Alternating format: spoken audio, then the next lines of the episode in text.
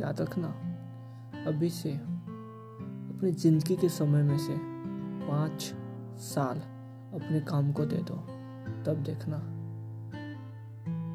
पाँच साल का काम आपको पचास साल तक पैसा, प्यार, सब कुछ दे सकता है।